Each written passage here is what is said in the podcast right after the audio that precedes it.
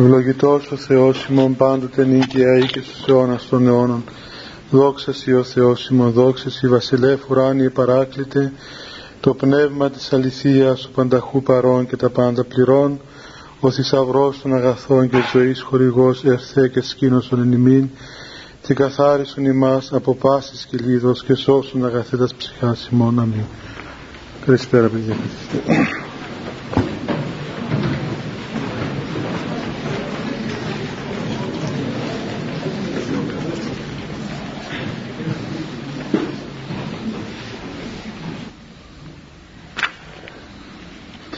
Είχαμε μιλήσει την προηγούμενη φορά για την...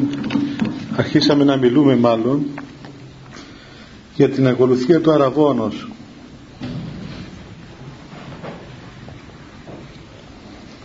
και φτάσαμε εκεί στις αιτήσεις του διακόνου, στις διακονικές αιτήσεις, οι οποίες ήταν προσευχές για να έχουν οι άνθρωποι αυτοί καλά παιδιά να έχουν αγάπη τελείαν, ειρηνική και βοήθεια. Και σήμερα θα δούμε πιο κάτω. Λέει λοιπόν στη συνέχεια ο διάκονος στην ακολουθία του Αραβόνος υπέρ του φυλαχθήνε αυτούς και ευλογηθήνε εν ομονία και βέβαια πίστη. Για να διαφυλαχθούν δηλαδή, να προσευχηθούμε να διαφυλαχθούν οι άνθρωποι αυτοί σε ομόνια και σταθερή πίστη. Έχουμε δύο αιτήματα εδώ παιδιά.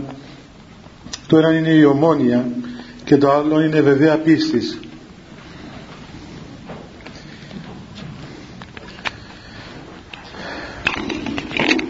Ένα από τα πιο μεγάλα προβλήματα σήμερα του γάμου είναι πολύ είναι ακριβώς η έλλειψη της ομόνιας δεν υπάρχει ας πούμε δύσκολα βρεις κανείς ή τέλος πάντων συναντά κανείς μέσα στο σπίτι διχόνοιες, διχοστασίες, μάχες, έρηδες, πολέμους, συμπλοκές ε, και όλα τα επακόλουθα τέλος πάντων, να τα περιγράψουμε. Αυτά τα πράγματα βγαίνουν όχι γιατί υπάρχει εκ μέρους των ανθρώπων διάθεση να σκοτώνονται κάθε μέρα με στο σπίτι τους, αλλά γιατί ε, δεν, δεν μάθαμε δεν μάθαμε τον τρόπο να ζούμε με ομόνια με τους άλλους ανθρώπους σε ομόνια με τους άλλους ανθρώπους. Είναι τέχνη, μεγάλη τέχνη ο γάμος παιδιά πολύ μεγάλη τέχνη ο γάμος. Νομίζω ότι ε, ένας ένας άνθρωπος ο οποίος παντρεύεται πρέπει να μάθει αυτήν την τέχνη να ζει με τον άλλον άνθρωπο. Και να μην ζητά από τον άλλον άνθρωπο να γίνει όπως θέλει αυτός αλλά να γίνεται αυτός όπως θέλουν οι άλλοι. Και ξέρετε ο γάμος και ο μοναχισμός μοιάζουν πάρα πολύ. Ένας καλός μοναχός εάν παντρευόταν, παντρευόταν θα είναι ένας πολύ καλός οικογενειάρχης Όπω και ένας καλός οικογενειάρχης, αν και όταν μοναχός, θα ήταν πολύ καλός μοναχός. Νομίζω ένας αποτυχημένος μοναχός θα ήταν και αποτυχημένος και στο γάμο του, ας πούμε, αν παντρευόταν. Ε, λέει κάπου έναν ρητό για τους μοναχούς λέει αν θέλει να ζήσει σε κοινόβιο λέει ένα Σαββάς πρώτον θυρών απόταξε τη σύστελή μας πριν, πριν την πόρτα του μοναστηριού να αποταχθείς όλα σου τα θελήματα. Δηλαδή μπαίνεις μέσα στο μοναστήρι και πλέον οφείλεις να κάνεις υπακοή κόβεις το θέλημά σου αρνείσαι το θέλημά σου. Αρνείσαι αυτό που θέλεις. Αρνείσαι αυτό που σου αρέσει αρνείσαι αυτό που πιστεύεις ότι είναι το σωστό να αρνείσαι ας πούμε οτιδήποτε. Και μπαίνεις μέσα στο μοναστήρι με προϋποθέσεις άρνησης των θελημάτων σου και των ε, ε, επιθυμιών σου και των γνώσεών σου και των γνωμών σου και των νομισμάτων σου αυτά που νομίζεις δηλαδή και όλα. Και έτσι αρνούμενος εσύ τα δικά σου δημιουργείς την προϋπόθεση να χωρέσεις μέσα σου τον άλλον άνθρωπο. Να τον περιχωρήσεις να τον, να τον δεχτείς να τον ακούσεις πρώτα απ' όλα. Να τον ακούσεις να τον, να τον αγαπήσεις να δεχτείς αυτά που λέει να εφαρμόσεις αυτά που λέει αυτούς τους άνθρωπους κάποτε λέει στο βίο του Μεγάλου Αντωνίου ότι ε, ο Μέγας, στο βίο του Μεγάλου Παχωμίου είχε ένα μαθητή ο Μέγας Παχώμιος τον Θεόδωρο και ο Θεόδωρος αυτός ήταν πολύ καλός μοναχός. Είναι όσιος Θεόδωρος Αγιασμένος κάποτε ο Θεός ήθελε να του δείξει τι σημαίνει αληθής υπακοή. Οπότε ταξίδευε μέσα στον Νείλο σε ένα, ε, μια βάρκα ας πούμε εκεί και ήταν κάποιος εκεί άλλος ε, άνθρωπος ο οποίος είχε έναν δούλο και αυτός ο Κύριος ήταν πολύ ιδιότροπος άνθρωπος πάρα πολύ ιδιότροπος. Και λέει στο δούλο του ξέρεις εγώ λέει θα φυτέψω στο χωράφι μου κάθε αυλακιά και ένα ξεχωριστό είδος ας πούμε φυτού. Στο ένα θα βάλουμε σιτάρις στο άλλο θα βάλουμε κρυθάρις στο άλλο θα βάλουμε σισάμις στο άλλο θα βάλουμε ε, φανταστείτε τώρα αυτό το πράγμα είναι πολύ δύσκολο. Του λέει εκείνος πράγματι έτσι πρέπει να κάνεις. Ακριβώς αυτό είναι σοφία διότι από ένα χωράφι θα έχουμε πολλά ίδια των πραγμάτων. Του λέει και αποφάσισα ακόμα να τα, να τα ποτίζω νύχτα όχι μέρα. Ε, νύχτα τον καιρό καιρό σκοτεινά πίσα λέει και αυτό είναι σοφία διότι τη μέρα θα μας το ο ήλιος έτσι πρέπει να κάνεις.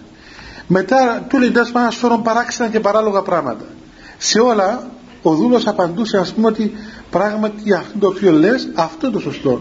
Και έτσι πρέπει να γίνει.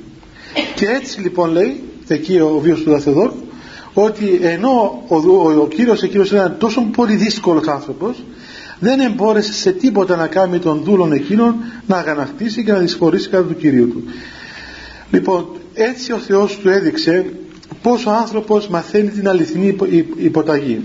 Εγώ εγνώρισα μοναχούς του Άγιον Όρος. Ε, να σας πω κάποτε στα κατουνάκια μου έλεγε ο Παπαεφρέμ ότι λέει εγώ του έλεγα ας πούμε θαύμαζα πάντως τους ερημίτες ας πούμε τους που ήταν μόνοι τους λέω γέροντα εσύ τόσα χρόνια στην έρημο 60 χρόνια. Φαντάζομαι εδώ είδες μοναχούς ε, ασκητές με στα σπήλαια ε, ναι λέει είχε εδώ ερημίτες πολλούς αλλά ε, δεν είναι μόνο αυτό ας πούμε οι κοινοδιάτες αυτοί που ζουν στο μοναστήρια στα κοινόβια που είναι πολλοί μαζί έχουν μια αρετή που εμείς που είμαστε μόνοι μας δύσκολα την έχουμε. Και λέω ποια είναι η αρετή; Λέω να σου εξηγήσω το εξής. κάποτε πήγα στο Δινησίου στα μοναστήρια πιο κάτω. Με έστειλε ο γέροντας με δύο πετόνια πώς το λένε δύο λαμιτζάνες να πούμε ε, παγούρια πώς λέγονται διαφορετικά παγούρια άλλος πώς; Παούρκα.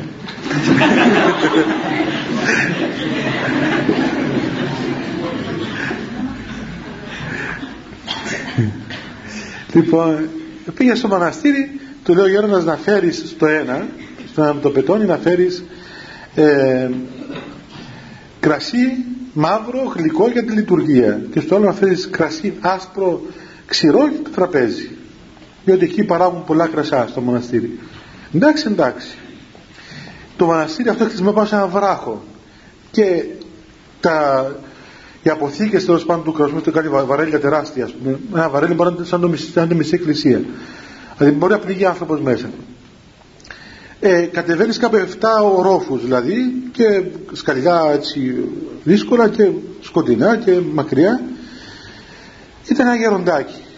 Του λέει ξέρεις να έφερα τα πεντόνια εδώ μου που γέροντας να μου βάλεις κρασί μαύρο για τη λειτουργία γλυκό και κρασί άσπρο ξηρό για το τραπέζι ε, πάει το γεροντάκι κάτω έρχεται πάνω λέει ξέρεις δεν έχουμε κρασί για τη λειτουργία μαύρο γλυκό ούτε κρασί για το τραπέζι άσπρο ξηρό έχουμε κρασί μαύρο για τη λειτουργία ξηρό και κρασί μαύρο για το τραπέζι ε, πώς το λένε, άντε, Λοιπόν, ε, ε, λέει καλά βάλε με αυτά που έχεις.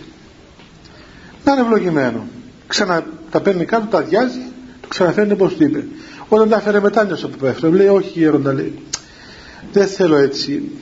Να πάρω μόνο αυτό που για το τραπέζι και αυτό που για λειτουργία μην το πάρω. Λίγο ο γέροντας ας πούμε στεναχωρηθεί διότι εμείς δεν χρησιμοποιούμε για τη λειτουργία ξηρό κρασί. Άδειασε μου το να πάρω το πετόνι άδειο είναι ευλογημένο. Κατεβαίνει, το αδειάζει, το φέρνει πίσω.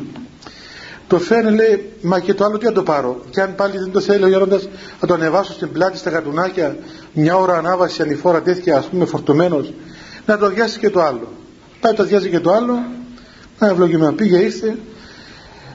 Έκατσε σκέφτηκε λέει μα πάλι να πάω με άδεια χέρια ας πούμε πίσω λέει να τα πάρω του λέει να τα γεμίσω να τα πάρω και άμα είναι δεν τα θέλει στέλνω με πίσω και τα, τα διάζεις εντάξει πάτε ήταν ευλογημένο. Ξανακατεβαίνει κάτω το ξυμόν το φέρνει πάνω. Μετά λίγο πριν το περάσει το καίκι λέει όχι ξέρεις άδειασε τα. Και άφησε τα άδεια εδώ να σου στείλω μήτε μου τα στείλεις γεμάτα όπως τα θέλαμε εντάξει 7-8 φορές πήγαινε κάτω. Του λέει ο Ιερόντας μετά λέει καλά τόσες φορές που σου είπα δεν θύμωσες; Λέει όχι ούτε ταράχτηκες; Όχι ούτε νευρίασες να πεις ας πούμε τόσο μια με τον πατέρα στο κεφάλι ναι σιγά τι είναι τα πράγματα τα τρελά τα παλαβά πράγματα που μου είπες ας πούμε. Λέει όχι λέει γιατί λέει εμείς στο κοινόβιο αυτό μάθαμε. Μέσα στο κοινόβιο ο άνθρωπος μαθαίνει ακριβώς να ζει με τους άλλους ανθρώπους και να ανέχεται τους άλλους ανθρώπους και να τους ανέχεται ξέρετε το μυστικό δεν είναι ανεχθεί στον άλλο. Δηλαδή να πεις ότι αυτός ας πούμε είναι τρελός και τι να κάνουμε. Ε, εγώ που έχω τα 400 θα τον ανεχθώ. Όχι έτσι. Αυτό δεν είναι ανοχή. Αυτό είναι περιφρόνησης προς τον άλλο. Να τον ανεχθείς με αγάπη ας πούμε. Ούτε να τον βλέπεις τον άλλο σαν όπως κάνουν μερικές ευλαβείς οι γυναίκες που λένε το άντρα τους τι να κάνω εσύ είσαι ο σταυρός μου ας, δεν είναι έτσι. Δεν μπορεί να πεις του άντρα ότι είσαι ο σταυρός μου. Έλεγε του γέρο Παΐσιος φαντάσου ένα συμπεραχτής να πεις του γέροντα. Γέροντα τι να κάναμε όπως ήταν ο Νέρονας που έσφαζε τους χριστιανούς και τους έστελε στον παράδεισο δηλαδή σαν να βλέπεις τον γέροντά σου ας πούμε σαν κανέναν καλυγούλα, σαν κανέναν Νέρονα που σε σφάζει στέλνει στον παράδεισο. Αν βλέπεις τον άντρα σου σαν ένα δίμιο ο οποίος τέλος πάντων επειδή σου κάνει βάσανα και εσύ τον υπομένεις επειδή είσαι καλή χριστιανή και λες δεν πειράζει ας πούμε εγώ είσαι ο σταυρός μου εγώ κάνω υπομονή να πάω στον παράδεισο δεν μπορεί να δεις έτσι.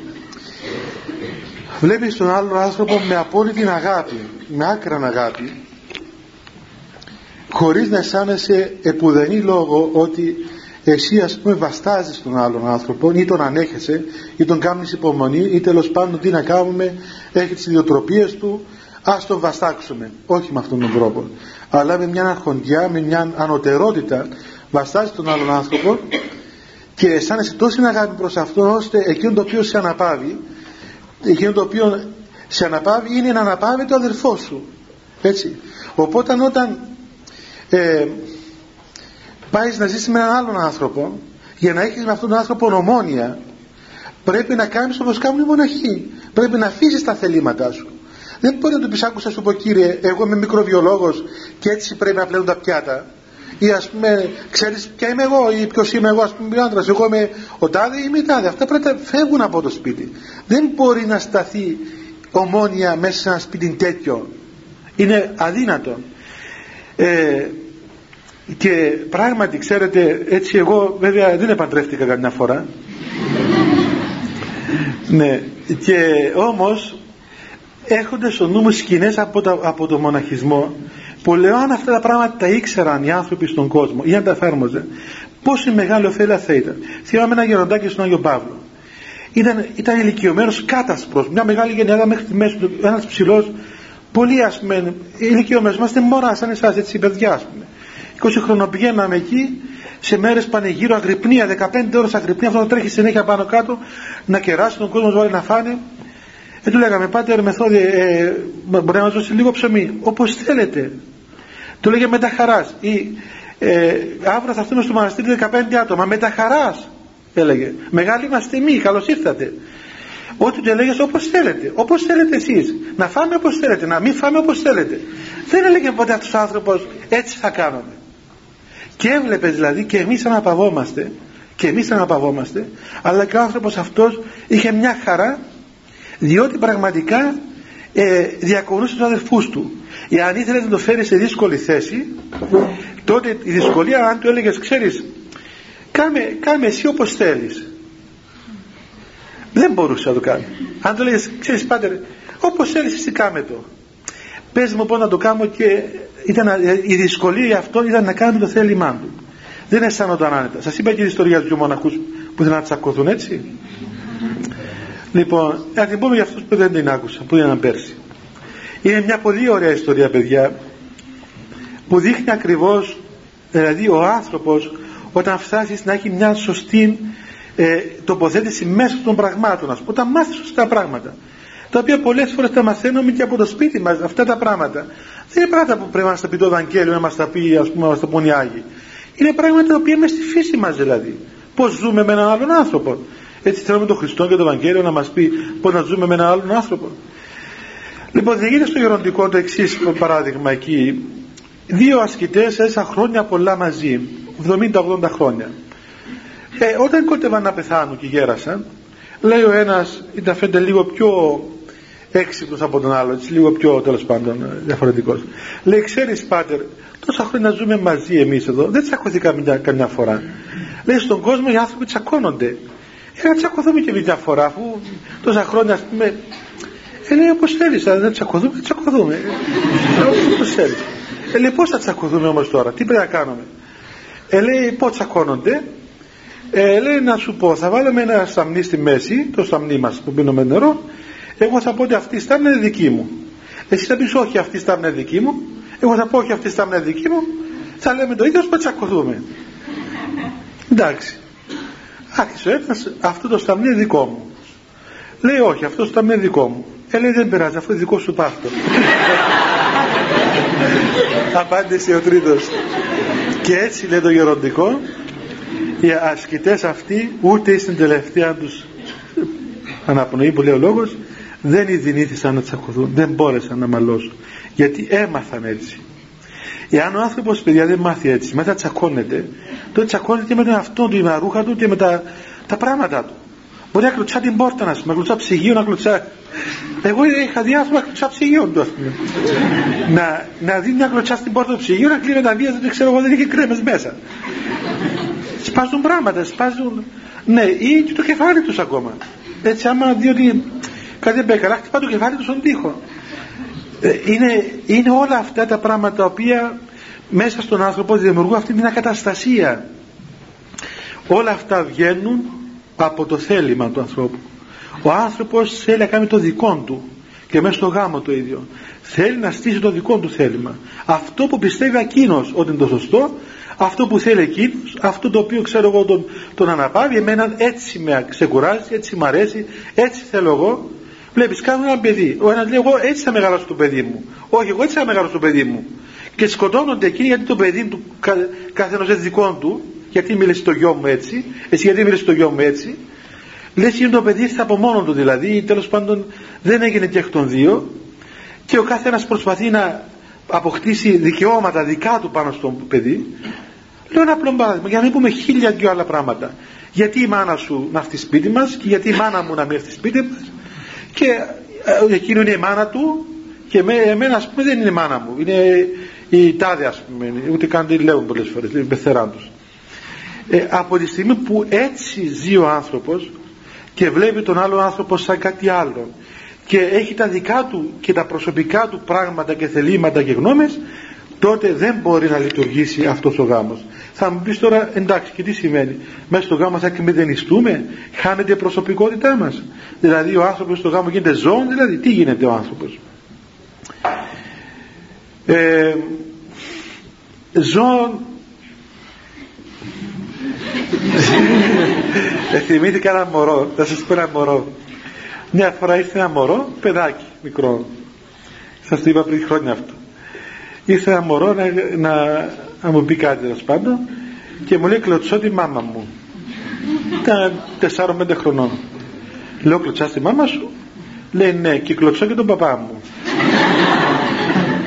άλλος ποιος κλωτσάς και τον αδερφό μου λέω μπράβο μπράβο, μπράβο κλωτσάς τη μάμα σου, τον παπά σου, τον αδερφό σου λέω ε, δεν μου λες ε, οι άνθρωποι κλωτσούν ένα στον άλλο Λέει, ε, χαστάχασε λίγο το μόνο κοριτσάκι.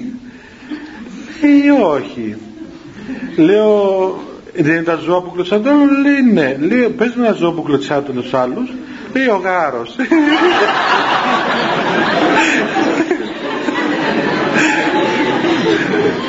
Οπότε μόλις είπε αυτό το πράγμα το μωρό, αμέσως κοκκίνησε και κατάλαβε ότι ότι αυτό το πράγμα δηλαδή συνειρμικά εφαρμόζει στον εαυτό της δηλαδή. Λέει θα το ξανακάνω μου λέει. Ε, ύστερα ήρθε την άλλη φορά λέει μην εξακλώτησες τη μάμα μου λέφτησα τους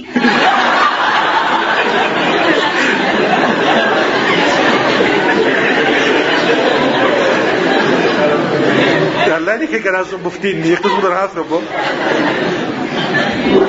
Και έτσι δεν βρήκαμε ζώο που να φτύνει το άλλο. Και μείναμε εκεί. Είναι παιδιά πράγματι έτσι κανείς.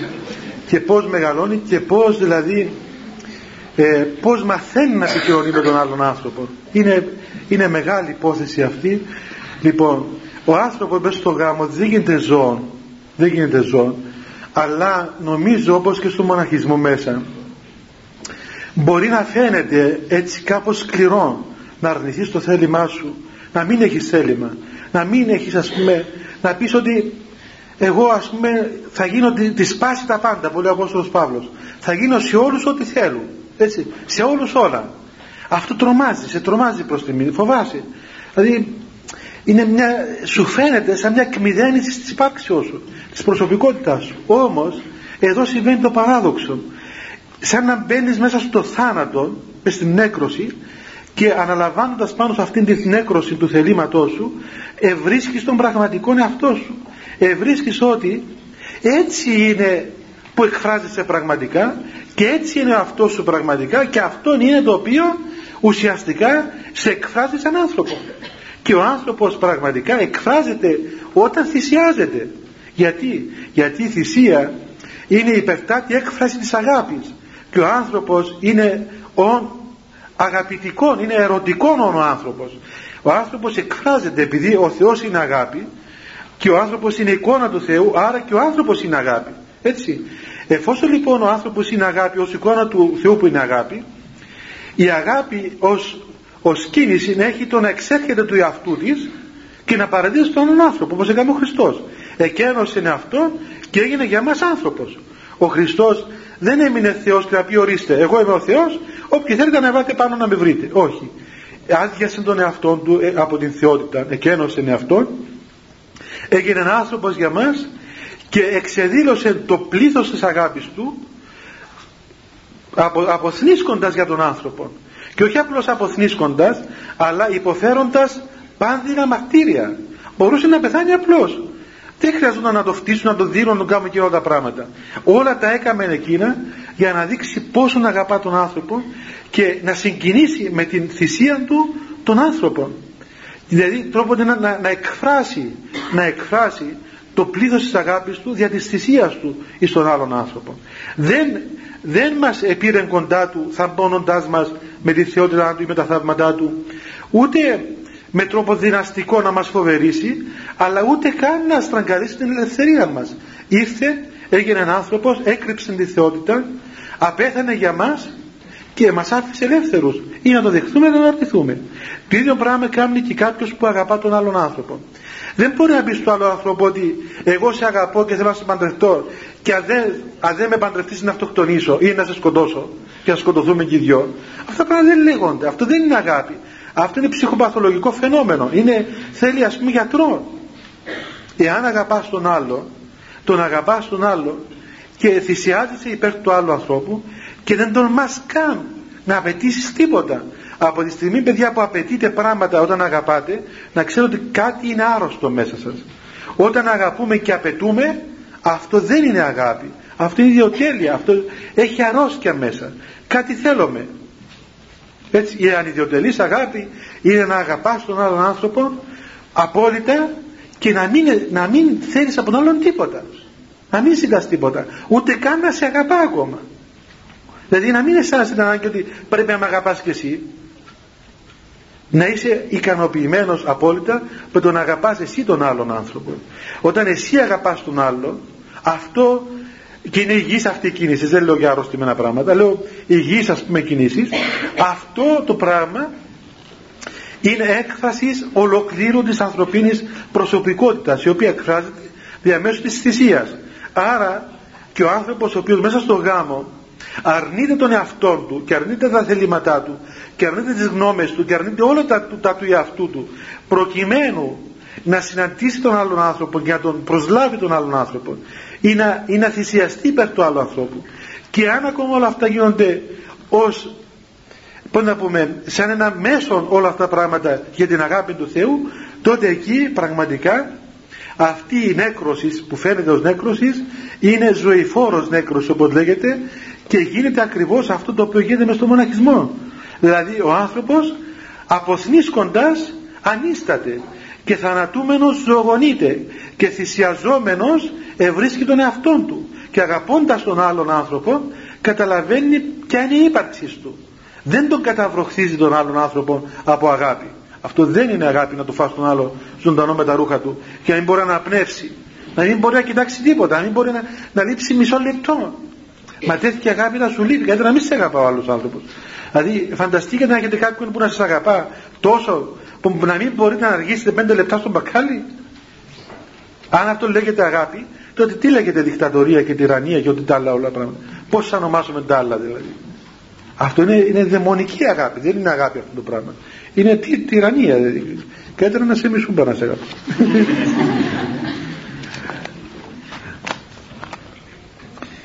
η ομόνια λοιπόν βγαίνει παιδιά από την άρνηση των θελημάτων και αυτό τα οποία νομίζουμε ότι συγκροτούν την ύπαρξή μας. Και είναι μια τέχνη είναι πραγματικά αυτό το, το είδος της, της εισόδου μας μέσα στον χώρο με τον άλλον άνθρωπο. Να φυλαχθούν λοιπόν οι άνθρωποι αυτοί και να ευλογηθούν από τον Θεό μέσα στην ομόνια και μέσα στην βεβαία πίστη αυτή η βεβαία πίστης εδώ έχει δύο δύο ας πούμε έτσι αντικείμενα. Το ένα είναι βεβαία πίστης προς τον Θεό. Δηλαδή ο άνθρωπος να μην είναι πλέον απλώς να πιστεύει ότι υπάρχει ο Θεός. Έτσι αυτή είναι η πρώτη πίστη η εισαγωγική πίστη. Δηλαδή λέμε ότι πιστεύω ότι υπάρχει Θεός ε, ότι όλα αυτά τα οποία λέει το Ευαγγέλιο είναι αλήθεια ε, στην ύπαρξη του Θεού, του Χριστού, της Αγίας Τριάδος, των Αγίων κτλ.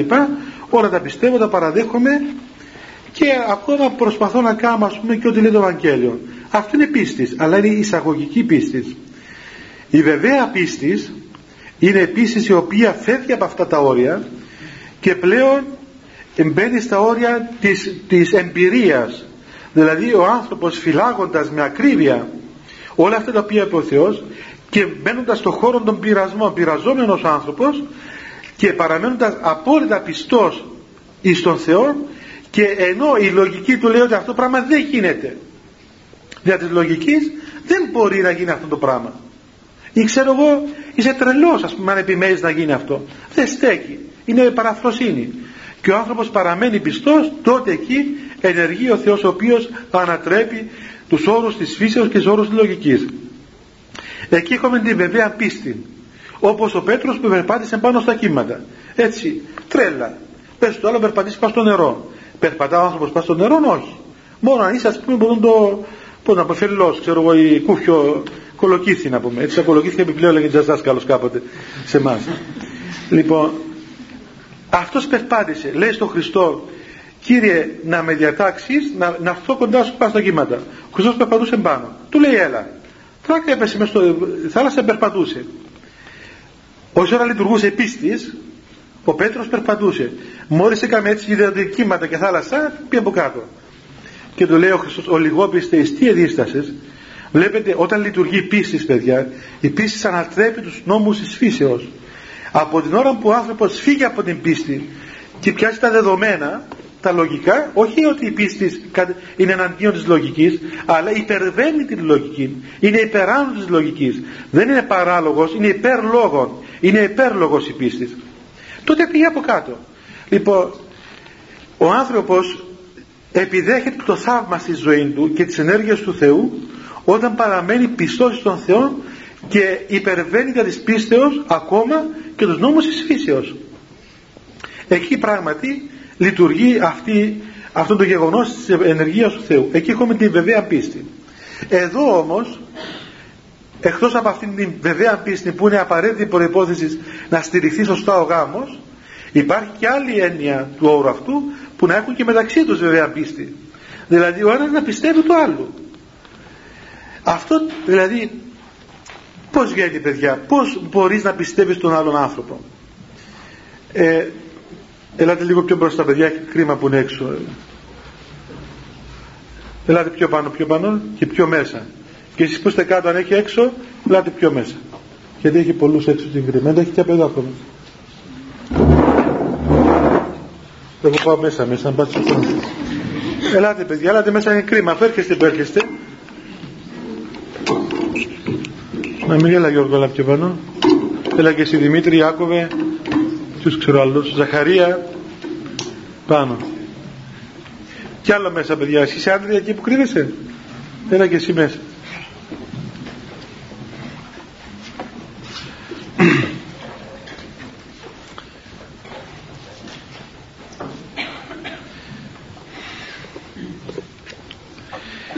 Το να πιστεύει παιδιά ο, ο άνθρωπος τον άλλον άνθρωπο για τη σημερινή λογική είναι βλακεία. Δηλαδή όταν έρχεται ο άλλος και σου λέει ξέρεις ας πούμε αυτό το πράγμα. Και ιδίως όταν θέλει κάτι από σένα ή ας πούμε εξαρτάει η ζωή σου από αυτό άμα του πιστεύεις μπορεί να θεωρηθείς και βλάκας. Πρέπει να πει κανείς ότι μην πιστεύεις το οποιοδήποτε εξέτασε να δούμε. Είναι αλήθεια άρα για αυτό που λέει. Ε, έτσι είναι ή μήπως λέει ψέματα μήπως είναι κανένας που θέλει να σε εκμεταλλευτεί. Και σήμερα κυκλοφορεί αυτός ο όρος και εν μέρη υπάρχει και ένα δίκαιο δηλαδή έτσι. Δηλαδή κάπου ας πούμε ε, υπάρχουν και άνθρωποι που μας εκμεταλλεύονται ας πούμε έτσι. Επειδή πιστεύουμε μας εκμεταλλεύονται. Και μπορεί να πούμε μετά κοίταξε τον κορόιδο με πίστεψε, του πήρα λεφτά, του πήρα πράγματα ξέρω εγώ όμως παιδιά να σας πω κάτι. Καλύτερα να είμαστε τέτοια κορόιδα παρά να γίνομαι πονηροί άνθρωποι. Εγώ προτιμάμε κορόιδο πάντως και είμαι πολλές φορές και με πιώνω και είχα πάρει τώρα και στη Λεμεσό. Αλλά δεν, δεν με πειράζει ας πούμε. Προτιμάμε κορόιδο δεν θέλω να γίνω πονηρός άνθρωπος. Δηλαδή όταν βλέπω τον άλλον άνθρωπο γιατί να σκέφτομαι πίσω από αυτά που λέει τι θέλει να πει αυτός ο άνθρωπος; Γιατί να σκέφτομαι αυτός ο άνθρωπος είναι διπλωμάτης, είναι πονηρός, είναι ψεύτης, είναι απαταιώνας ή ξέρω οτιδήποτε. Δεν είναι καλό πράγμα. Χαλούμε τον εαυτό μας έτσι. Είναι ξέρετε όπως ε, θυμάμαι κάποτε έλεγε ένας γέροντας εκεί στο Άγιον Όρος ε, έλεγε γιατί το πόσο ο άνθρωπος μπορεί να χαλάσει τον εαυτό του. Και έλεγε ας πούμε ότι κοιτάξτε να κάτι. Υπάρχουν κινήσεις στη μεταξύ μας ζωή που είναι ας πούμε πολύ ωραίες κινήσεις και πολύ ευγενικές κινήσεις και πολύ στοργικές κινήσεις που όμως αυτές οι κινήσεις εάν είσαι ένας πονηρός άνθρωπος μπορεί να βγάλει ας πούμε οτιδήποτε θέλει. Παραδείγματος χάρη έρχεται ένας άνθρωπος πάει ένας άνθρωπος κάπου ας πούμε και έχει ένα πρόβλημα. Και ο άλλος άνθρωπος από αγάπη τον αγκαλιάζει θα τον στηρίξει, θα τον βοηθήσει. Του δώσει ξέρω εγώ κοίταξε μη φοβάσαι ας πούμε είμαστε δίπλα σου ό,τι θέλεις τον του κίζει του άλλου ανθρώπου εάν ο άνθρωπος που κάνει αυτή την κίνηση είναι καθαρός άνθρωπος δεν έχει μέσα του πονηρία δεν έχει μέσα του κακία. Όλα αυτά τα κάνει από μια αγαθή διάθεση και δεν σκέφτεται τίποτα. Εάν ο άλλος άνθρωπος όμως έχει συνηθίσει να αγγίζει το άλλο με πονηρόν τρόπο ή έφυγε ο νους του από το να βλέπει τον άλλο άνθρωπο ως πρόσωπο και τον βλέπει ως φίλον αυτός είναι άνδρας, αυτή είναι γυναίκα. Δεν είναι ας πούμε δεν βλέπει τον άλλο ως ύπαρξη και αυτό συμβαίνει δυστυχώς και κάτι που καλλιεργείται σήμερα στον τόπο μας. Όταν χαθεί η αγνότητα μέσα στην καρδιά του ανθρώπου τότε ο άλλος δεν είναι ας πούμε ο αδελφός μου, η αδελφή μου, η φίλη μου, ο γνωστός μου. Είναι γυναίκα και ο άλλος είναι άνδρας όπως να πούμε λέει κάποιος γιατρός ας πούμε λέει θα σταματήσω να γίνω από γιατρός τι θα κάνεις; Λέει θα ανοίξω ένα γυροκομείο λέω καλά ο γιατρός θα ανοίξει γυροκομείο μου λέει αστείευεσαι 50 λίρες το κομμάτι λέει. Δηλαδή τους γέρους τους έβλεπε σαν κομμάτια. 50 λίρες το κομμάτι 50 λίρες το γέρος δηλαδή. Του λέω λέει, τρελάθηκες ας πούμε βλέπεις τον άλλον δηλαδή του λέω συγγνώμη δηλαδή ε, καμιά φορά ε, σήμερα δεν έχουμε δουλειές. Βρε με καρά πεινάσεις Δηλαδή, αν είσαι γιατρός, να λε, μακάρι να κλείσει το γιατρίο σου, να μην έχεις αρρώστου, ρε παιδί μου, και πουλά οτιδήποτε άλλα πράγματα. Δηλαδή πρέπει να αρρωστούμε εμείς για να ζήσει εσύ, για να ξοφρεί τα χρέη σου, ας πούμε, και παρακαλείς τον Θεό να έχεις πελατεία. Δηλαδή να έχεις 50 αρρώσους. Ακούς κάτι γιατρού, λέω δόξα τω Θεώ, λέει, έχω πολλή δουλειά. Έτσι. Και εγώ τέλος πάντων καλά που δόξα τω Θεώ, αλλά σαν να μην πάει, ας πούμε. Δηλαδή, να αρρωστά ο άλλος άνθρωπος την καρδιά του για να κάνεις εσύ χειρί ανοιχτή καρδίας, να πιάσεις 2.000 λίρες. Και έτσι να πεις, α πούμε, δυστυχώς οι άνθρωποι αρρωστούν. Και δυστυχώς, ευτυχώς έχω και δουλειά. Όταν μάθεις να βλέπεις τον άλλον άνθρωπο έτσι, τότε ο άλλος δεν είναι πλέον ο άνθρωπος ο ασθενής, είναι ο πελάτης σου. Έτσι έχω πελάτες, ας πούμε. Όπω πάει να αγοράσει ξέρω, μια μπογιά, ας πούμε, ή πας στον κρεοπόλητη, πάει να πάρεις πράγματα. Έτσι σε βλέπει και ο γιατρός, έτσι σε βλέπει και ο γεροκόμος. Μετά, δηλαδή, μαθαίνεις να βλέπεις τον άλλον άνθρωπο με κακό λογισμό. Ε, Έλεγε αυτός ο γερός, καλά τέλος πάντων εχάθηκαν όλα. Δηλαδή δεν μπορείς, ας πούμε, ούτε γεννού ανθρώπου να του πεις, ξέρω εγώ, να ζήσεις, ας πούμε, ή να κάνεις μια χειραψία μαζί του, ή να του, του πεις, υπάρχει, υπάρχει πλέον. Είναι δυνατόν να υπάρχει και αγνή αγάπη. Δηλαδή όλες οι αγάπη πρέπει να είναι δηλαδή, σεξουαλικές, όλες πρέπει να καταλήγουν ας πούμε, σε αυτά τα πράγματα. Δεν είναι δυνατόν να υπάρχει αγάπη που δεν είναι πονηρή. Δεν και καλά όλοι να μπούμε εκεί μέσα, να, ε, να, πώς να, πούμε, να βάλουμε όλες τις κινήσεις μας και όλες τις ενέργειες μας μέσα σε αυτόν τον κικαιώναν όλων εχάθηκε η αγνότητα εχάθηκε η δυνατότητα ας πούμε να υπάρχει κάτι το καθαρό μέσα σε αυτά τα πράγματα το ίδιο συμβαίνει δηλαδή όταν ο άνθρωπος μάθει παιδιά να έχει αυτήν την καθαρή διάθεση μέσα του τότε κινείται πολύ ελεύθερα ας πούμε ούτε σκανδαλίζεται ας πούμε ούτε βλέπει τίποτα ούτε, ούτε έχει προβλήματα ο γέρο Ιάκωβος που μπαινούσε μια μέρα από την Αθήνα, έβλεπε δύο παιδιά να φιλιούνται και λέει τι αγαπημένα λέει αδελφάκια που είναι αυτοί. Αυτοί φιλιόντουσαν ήταν ερωτευμένοι και γυρώνε τίποτε. Μια χαρά ας πούμε. Πολύ ωραία. Όλοι ήταν, ήταν ας πούμε γι' αυτό καθαρά, ούτε καν σκανδαλίστηκε. Και χαίρονται που ήταν και άνθρωποι αγαπημένοι. Και δεν κατέκριναν με αυτόν τον τρόπο κανέναν άνθρωπο. Εάν μέσα στο γάμος, σκεφτείτε μέσα στο γάμο, ο άνθρωπος δεν αποβάλλει την πονηρία, και κρατά το ρολόι και καρτερά τη γυναίκα του με το ρολόι, ας πούμε. Και από το σχολείο μέχρι το σπίτι είχε, έχει 20 λεπτά και εσύ έκαμες 25 να φύγει. Λέγε πού είναι τα υπόλοιπα 5. ε, μα δεν είναι αυτά τα πράγματα. Αυτά τα πράγματα είναι άρρωστα. Α πούμε, δεν στέγουν. Ή η γυναίκα πήγα να φάσει στο εστιατόριο και επειδή ξέ, κοίταξε εκεί δει την, την σερβιτόρον εκεί, ας πούμε, την, τον καρσόνι, τι την κοιτάς αυτή, μα είναι κοντά να, να διαλύσει το τραπέζι ολόκληρο. Ε, καλά κοίταξε. Ε, καλά κοίταξε, ας πούμε. Δηλαδή, τι σημαίνει επειδή κοίταξε; Δηλαδή, όποιος κοιτάζει πλέον, δηλαδή, δεν και καλά κοιτάζεις με κακό τρόπο, δεν μπορεί να κοιτάξεις πλέον με έναν τρόπο καλό. Εχάθηκε το, το, τα καλά τα βλέμματα. Όλα πλέον είναι διαστραμμένα, διεφθαρμένα, όλα καταλήγουν εκεί. Δεν έχει τίποτα το, το ίσο. Είναι όλα αυτά συμπτώματα, ξέρετε παιδιά, είναι συμπτώματα. Παλιά οι άνθρωποι δεν ήταν έτσι νομίζω. Δεν ήταν έτσι άνθρωποι απλοί. Ήταν, ήταν απλοί άνθρωποι, ας πούμε. Κάνα χρόνια ραγωνιασμένοι και δεν αισθάνονταν καν, ας πούμε, τα πράγματα. Τίποτα, ας πούμε. Και δεν είχαν τέτοια προβλήματα, δεν ανησυχούσαν. Σήμερα μας τρώει το άγχος. Μας τρώει η αγωνία. Βέβαια, εντάξει, συμβαίνουν και πολλά γύρω μας. Αλλά και όλη η νοοτροπία. Είναι χαλά ο νους μας δηλαδή. Αφού βλέπεις, δηλαδή βλέπεις καμιά φορά και βλέπεις δηλαδή και πώς κοιτάζουν ας πούμε οι άνθρωποι κοντεύουν καμιά φορά τον πάρουμε στον δρόμο και κοιτάζεις ας πούμε πάει να οδηγήσει θα φυγαίνει του τον λεπτό του καμιά ώρα καλά ρε παιδί μας εντάξει είδες δίπλα σου μια κοπέλα ας πούμε δεν και καλά έτσι σκοτωθεί να σκοτώσει κι άλλους επειδή τι είναι το πράγμα ας πούμε; Και φαίνεται, δηλαδή, του φαίνεται πάνω στο πρόσωπο του φαίνεται ότι ο τρόπος που κοιτάζει δεν είναι καλός τρόπος δηλαδή. Είναι τρόπος κακός. Ε, εχάθηκε η αθωότητα ας πούμε και από το βλέμμα του ανθρώπου και από τις κινήσεις του. Γι' αυτό παιδιά η Εκκλησία ομιλεί πάντοτε περί της παρθενίας.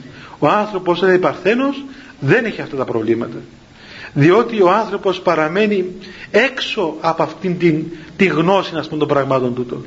Γι' αυτό η παλιέτη είναι μεγάλη σημασία σε αυτήν την κατάσταση. Γι' αυτό και η Εκκλησία ομιλεί ότι οι άνθρωποι να φυλάγονται στη σοφροσύνη πρώτου γάμου τους. Γιατί διαφυλάττουν τον εαυτόν τους ακέραιον από αυτήν όλη τη διεργασία όλων αυτών των πραγμάτων. Ο άλλος ας πούμε άνθρωπος, ο άνθρωπος έτσι είναι το φίλον. Τι φίλον είναι, άνθρας γυναίκα. Και αρχίζουν να λειτουργούν μέσα του άλλους προς τα πράγματα. Δυστυχώς. ε, αλλά και αν πούμε ακόμα ότι τέλος πάντων μπήκε εκεί μέσα ο άνθρωπος. Μπορεί, μπορεί ο άνθρωπος με τη χάρη του Θεού και όταν μάθει να, να αγωνιστεί στον εαυτό του να βλέπει τα πράγματα με απλότητα. Να μην φοβάται. Το να φοβάσαι ας πούμε, το να φοβάσαι και να νιώσει ανασφάλειες ότι μήπως με κοροδεύει η γυναίκα μου μήπως με απατά, μήπως με απατά ο άντρας μου και να σε πιάνει. Και τι, τι σε πιάνει αυτό το, τη μανία ας πούμε. Ωραία σε απατά. Ε, εντάξει. Ας πούμε ότι εγώ δεν λέω να σε απατά ας πούμε. Αλλά ας πούμε σε απατά. Ε και τι έγινε ρε παιδί μου σε απατά ο άντρας σου καλά δεν πρέπει να σκοτώνεσαι κάθε νύχτα επειδή σε αγαπά ο άντρας σου. Δεν έχεις τη δύναμη να πεις εντάξει με, με απατάς με πηγαίνεις όπου θέλεις Μα δεν το ανέχομαι, δεν το προσβάλλομαι. Εάν ο άντρας σου ήταν γιος σου, τι θα έκανε, τι θα έκανες εάν ο άντρας σου ήταν γιος σου, θα τον έδιωξες από το σπίτι σου, Ε, όχι. Ε, καλά, επειδή άντρας σου δεν πρέπει να διώξεις, δηλαδή επειδή είναι γιος σου, ας πούμε. Δηλαδή, και καταλαβαίνεις ότι το ότι θίγεσαι και δεν τον ανέχεσαι είναι έλλειψη αγάπης. Ότι μέχρι τούδη αγάπη σου δεν ήταν σωστή αγάπη δεν είναι αυτή η αρχοντική αγάπη η οποία ας πούμε υπερβαίνει αυτά τα πράγματα αλλά είναι αγάπη στηριγμένη στις ιδιοτέλειες μας, στις ανασφάλειες μας στις μικρότητες μας. Ίσα ίσα εγώ νομίζω παιδιά ότι όταν ο άνθρωπος ας πούμε ε, και το λέω συχνά αυτό το πράγμα ξέρω εγώ κάποιος αναγαλύπτει ξαφνικά όταν απαντάει η γυναίκα του. Του λέω είναι χρυσή ευκαιρία αυτή να αποδείξεις ότι αγαπάς σωστά τη γυναίκα σου να σταθείς δίπλα της με αρχοντιά, με αξιοπρέπεια, με ψυχραιμία να βοηθήσεις τη σύζυγό σου να ξαναβρεις τον εαυτό της, να δεις το πρόβλημά της. Να, να κάτσει να το κουβεντιάσει όμορφα και αφήσει τις ιστερίε και αυτές τις δίθεν ότι πληγώθηκες και αυτά τα πληγώματα και αυτά τα πράγματα όλα τα, τα, τα τρελά και τα άρρωστα να τα ξαπολύσεις και να κάτσει να δεις είσαι κύριε ε, αρχηγός του σπιτιού και είσαι κεφαλή του σπιτιού όπω το λένε και ο καραβοκύρης όλα αυτά τα επίθετα που θέλει να είσαι εάν είσαι εδώ σε θέλω. Ο καλός καραβοκύρης στη φουρτούνα φέρεται. Ε, τι σημαίνει εδώ πια η φουρτούνα, να πεταχτούμε στο θάλασσα, αφήνει τον καράβι πάει; Ωραία, εντάξει. Ανεκάλυψε ότι η γυναίκα σου σε απατά. Ε, τι σημαίνει το πράγμα; Κάτσε δε τα πράγματα όμορφα, ψύχρεμα, ήρεμα, με πολύ αγάπη να δεις τι θα κάνεις. Με το να αρχίσεις να απίνει φάρμακα να αυτοκτονήσεις ή να σκοτώσεις το ξύλο ή να βάλεις δέχτη να βρεις ποιος είναι ας πούμε ο άλλος. Αυτά τα πράγματα δεν, δεν στέκουν. Τι ωφελούν τα πράγματα. Κάτσε να δεις εσύ Πώς βγήκε αυτή η ιστορία θεώρησε τον εαυτό σου αρκετά υπεύθυνο γιατί να φτάσει η γυναίκα σου εκεί αρκετά υπεύθυνο ή μάλλον ακόμα ως απόλυτα ηθικών αυτούργων της καταστάσεως. Γιατί συνήθως έτσι συμβαίνει. Να σηκώσεις πάνω σου το βάρος του, του, του πτέσματος του αδελφού σου της γυναίκας σου στην προκειμένη περίπτωση και να δεις τι θα κάνεις.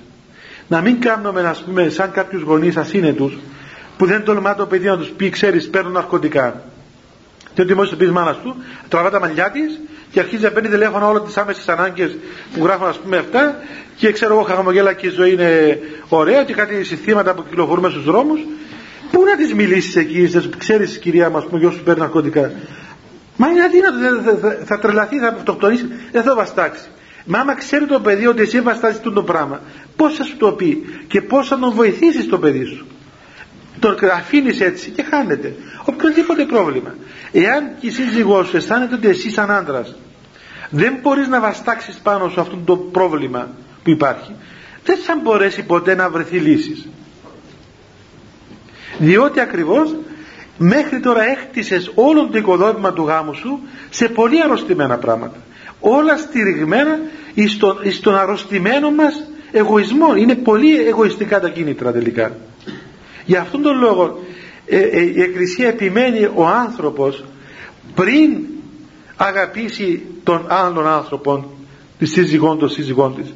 Να αγαπήσει πρώτα τον Θεό εάν αγαπήσει πρώτα τον Θεό τότε χτίζεται αυτή η αγάπη πάνω στην τελεία αγάπη του Θεού.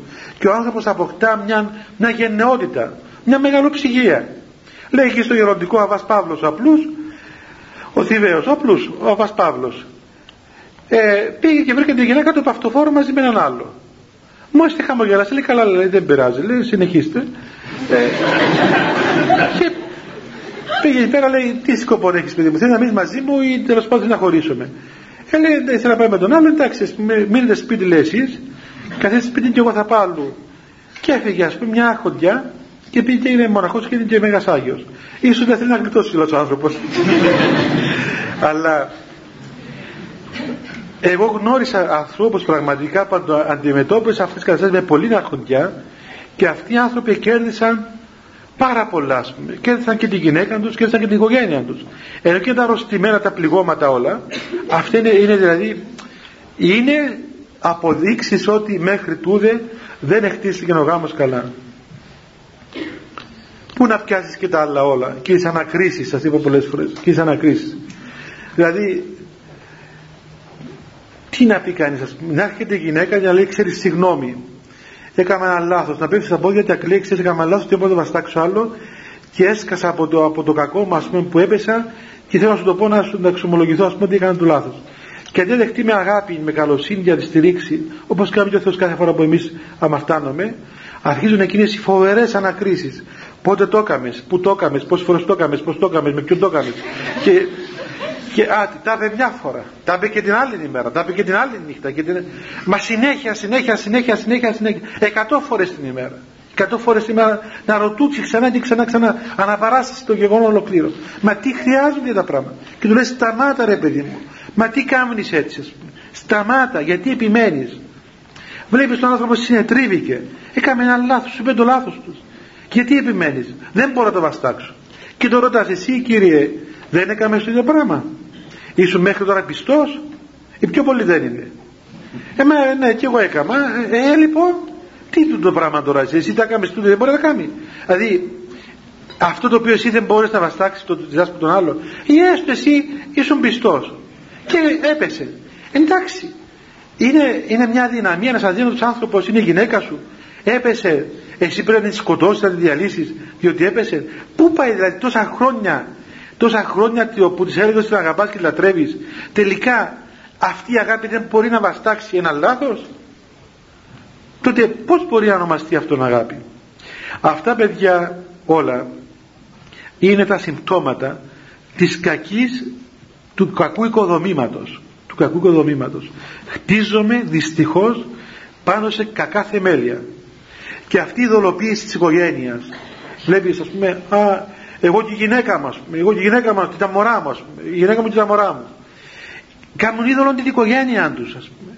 Και δηλαδή αυτό το πράγμα το οποίο είναι σχετικό. Εντάξει βέβαια μου και η γυναίκα σου και τα μωρά σου. Σου είπε κανείς να πιάσει.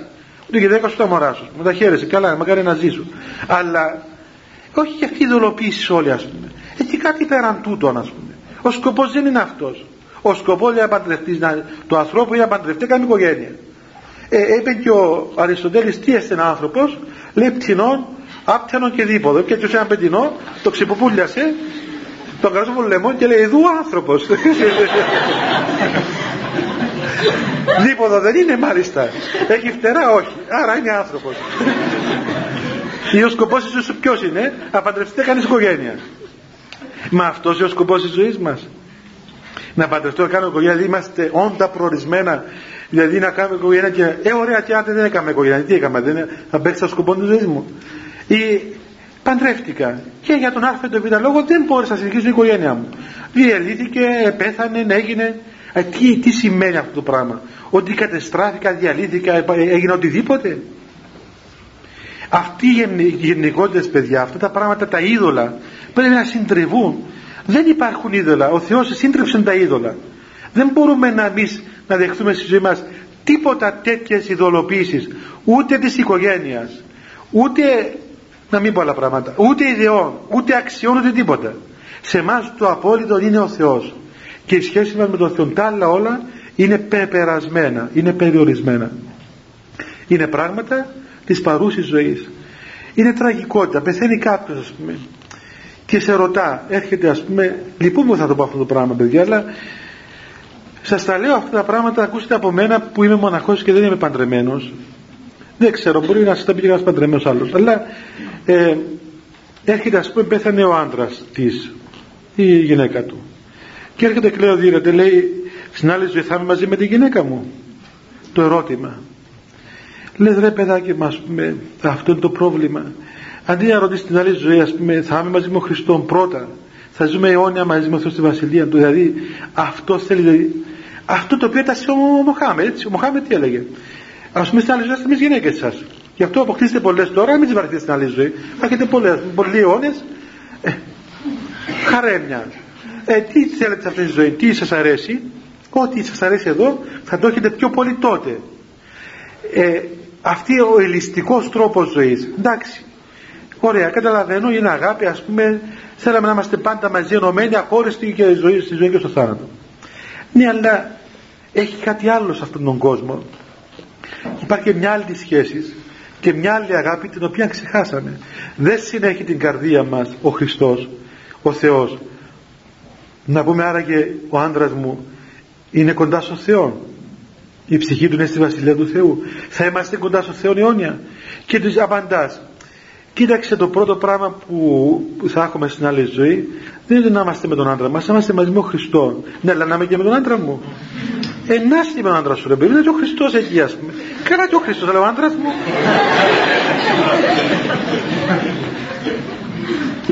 Ένα και ο άντρας σου κόρη μου, να αυτή κύριος. Το φέρω εκεί και τι θα γίνει δηλαδή. Όλα αυτά όσο και φαίνεται αγάπες, φλογερές αγάπες αυτά τα πράγματα παιδιά δεν είναι υγιή πράγματα δεν είναι υγιή πράγματα. Ενώ βλέπετε έχουμε ας πούμε κά, κάποια αντρόγινα Άγια ο Άγιος Τιμόθεος και Αγία Μαύρα.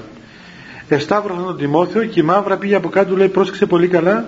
Μήπως και φοβηθεί και κατέβει στο σταυρό κάτω. Δεν είναι επειδή φοβόταν να χτυπήσει στο σπίτι της αλλά η αγάπη του Χριστού υπερεύει την αγάπη του συζύγου της. Έτσι μάρτυρες οι οποίες παρέντα τα παιδιά τους στο μαρτύριο και ήταν δίπλα εκεί δίπλα από το παιδί της όχι για να πει του παιδιού του φύγει από το μαρτύριο. Όχι. Μήπως και το παιδί φοβηθεί το μαρτύριο και αρνηθεί τον Χριστό. Και καλά δεν ήταν μάνα αυτή. Δεν κινείται φυσικά προς το παιδί της. Βέβαια.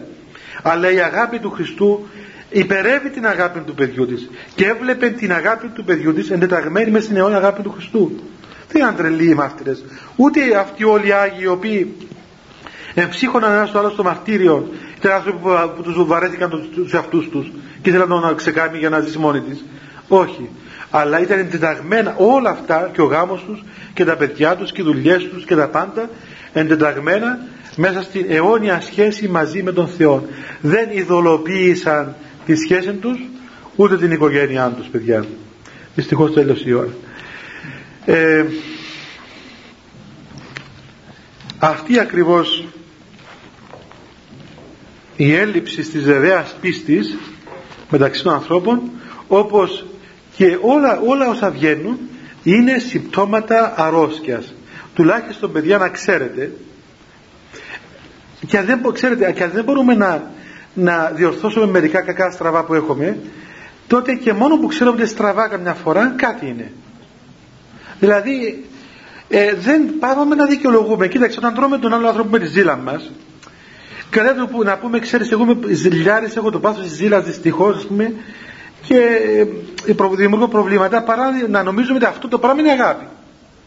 Όταν νομίζουμε ότι είναι αγάπη, δεν πρόκειται ποτέ να διορθωθούμε, ούτε να καταλάβουμε ότι ξέρεις κάπου πρέπει να διορθωθώ. Ότι κάτι δεν πάει καλά μέσα μου. Όπως κάποιος που είναι άρρωστος και δεν παραδέχεται ότι είναι άρρωστος και το, αρχίζει η θεραπεία όχι μόνο από τον που θα πάει στον γιατρό αλλά από τον που θα πει ξέρεις είμαι άρρωστος έχω πρόβλημα με την υγεία μου και πρέπει να πάω στον γιατρό. Από εκείνη την αρχίζει η πορεία της θεραπείας. Και σε αυτά τα πράγματα η πορεία της θεραπείας αρχίζει από την ώρα που καταλαβαίνεις ότι κύριε αυτό που κάνεις δεν είναι αγάπη είναι αρρωστημάδα. Είναι αρρωστημένα πράγματα και έπεσες έξω. Κάνεις πράγματα λάθος. Ενεργείς άρρωστα Οπότε αφού το καταλάβει κανείς και αφού το ξέρουμε τότε κάποια στιγμή μπορεί να το διορθώσουμε κιόλας.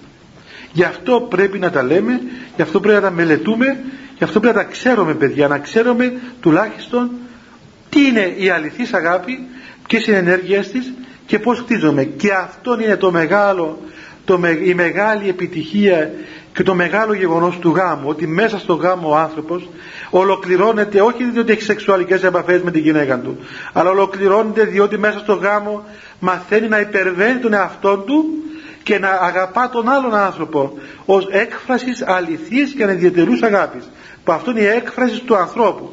Ο άνθρωπος δεν εκφράζεται ως σεξουαλικό αλλά εκφράζεται ως όν αγαπητικό, ως όν ερωτικό το οποίο κινείται με αγάπη προς τον άλλον άνθρωπο. Αυτή είναι η αληθής έκφραση του ανθρώπου. Για αυτόν τον σκοπό ο γάμος μπορεί να είναι τόπος σωτηρίας και τόπος ολοκληρώσεως του ανθρώπου και για κανέναν άλλον λόγο. Λοιπόν την άλλη Δευτέρα κανονικά παιδιά πρέπει να έχουμε ομιλία στις 29 έτσι. Επειδή όμως είναι παραμονή του Αποστόλου Ανδρέα και έχουμε γιορτές πολλές και εσείς πρέπει να βάλετε στον Εσπερινό που πιστεύω να πάτε οπωσδήποτε.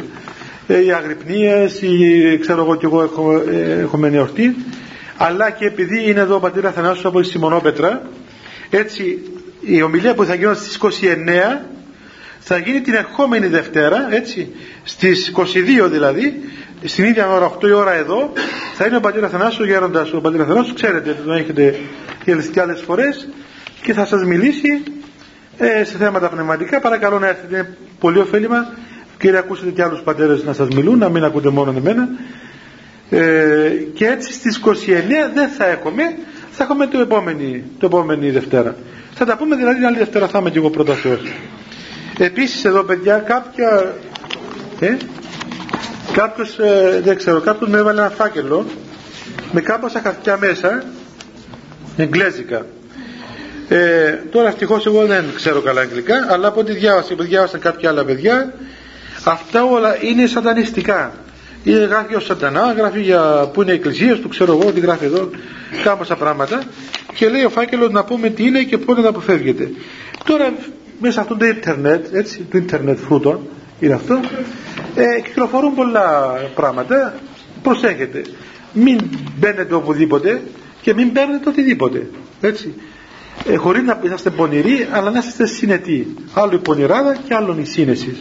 Πήρατε ένα πράγμα που λέει άσχημα πράγματα, πετάξτε το καλάθι, τελειώνει η υπόθεση και μην ξαναμπείτε εκεί. Το πράγματα είναι, είναι, δεν είναι καλά πράγματα. Είναι άρρωστα πράγματα, είναι δαιμονικά πράγματα. Είναι ό,τι και να είναι πάντως είναι πράγματα τα οποία δεν ωφελούν. Και αυτόν τον λόγο μην τα ασχολείστε με αυτά, είναι επικίνδυνα. Ε, νομίζω αυτά παιδιά, σας ξαναλέω πάλι την ερχόμενη Δευτέρα στις 22 την ίδια ώρα θα μιλήσει ο πατήρ Αθανάσιος. Να κάνουμε προσευχή και να φύγω. Χριστέ το φως του αληθινών, το φωτίζον και αγιάζον πάντα άνθρωπον ερχόμενων στον κόσμο, σημειωθεί το εφημάς το φως του προσώπου σου, είναι αυτό ψώμεθα φως τα πρόσιτων και κατεύθυνων τα διαβήματα ημών προς εργασία των εντολών σου, πρεσβείες Παναχράντους ημιτρός και πάντως των Αγίων Αμήν. Διευχών των Αγίων Πατερών ημών, Κύριε σου Χριστέ ο Θεός, ελέησον ημάς αμήν. Καλό βράδυ παιδιά.